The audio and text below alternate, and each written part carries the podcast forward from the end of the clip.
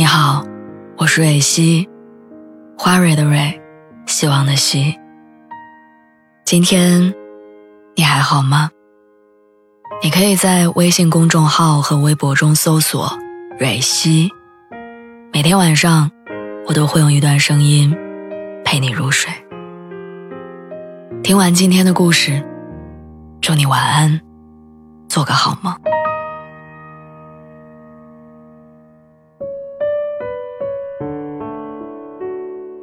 有时候想想，生活里不如意的事情真的挺多的。连续迟到了一周之后，我下定决心早起，赶上地铁限流，硬生生比平时多排了十几分钟。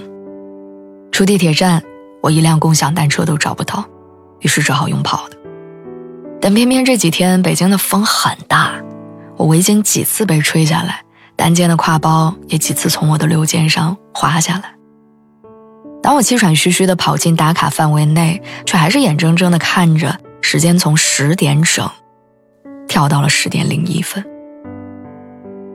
其实迟到一次扣不了多少钱，只是当一个原本以为可以轻易获得的东西，在距离你最近的地方被错过，总会让人突然升腾起满腹的委屈。我看着手机上的迟到提示时，脑海中闪过。前任离开时的背影，就像我今天不想迟到一样，我也曾经为了不让他走，拼尽全力。结果也像今天一样，我什么都没有改变。生活就是这样，很多时候努力和结果之间没有必然的联系。那些下定决心要走的人，就像忙着到点打卡一样，不留情面。后来，我曾经无数次回头看我因为失恋消沉的那些日子，看自己在某一天哭到深夜，在某一天连续拒绝了几个朋友的邀约，在某一天因为难过而搞砸了手头的工作。我才突然顿悟，失恋带给我的伤害，不只是失去了那个人，而是失去了之后很长一段时间，我原本可以拥有的快乐。生活不可能总是如意，但比生活给我们的不如意更可怕的，是我们因为这一秒的不开心，而主动搭上了以后许多个本可以开心的日子。你应该学着为自己培养一些爱好，它不一定能带给你惊艳众人的技能，但它一定要真实，容易获得，因为它能在一瞬间填满所有低谷的时刻。比如失眠到天亮的日子里，与其焦虑不安，不如假装是早起，去街边吃一碗刚出锅的豆腐脑。比如没人约的周末，与其感慨孤独，不如趁机去打卡一家心仪很久的奶茶店。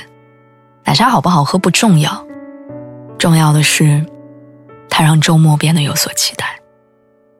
再或者你养一只猫，拼一个拼图，跟朋友约一顿火锅。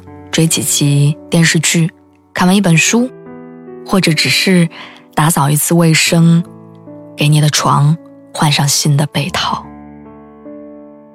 你必须学会积攒这些轻易就能得到的、最容易被忽略的小幸福，它们就像是藏在罐子里的星星，你平时一点一点的积攒，等到不顺的时候，你再把它们拿出来看看。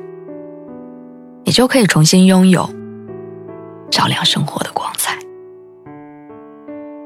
我们的确对生活无能为力，对失去也无能为力，但我们永远不能对自己感到无能为力。从今天开始，请你活在自己的热爱里。不快乐的事情，我们允许它发生，但它不可以蔓延开来。安，祝你快乐。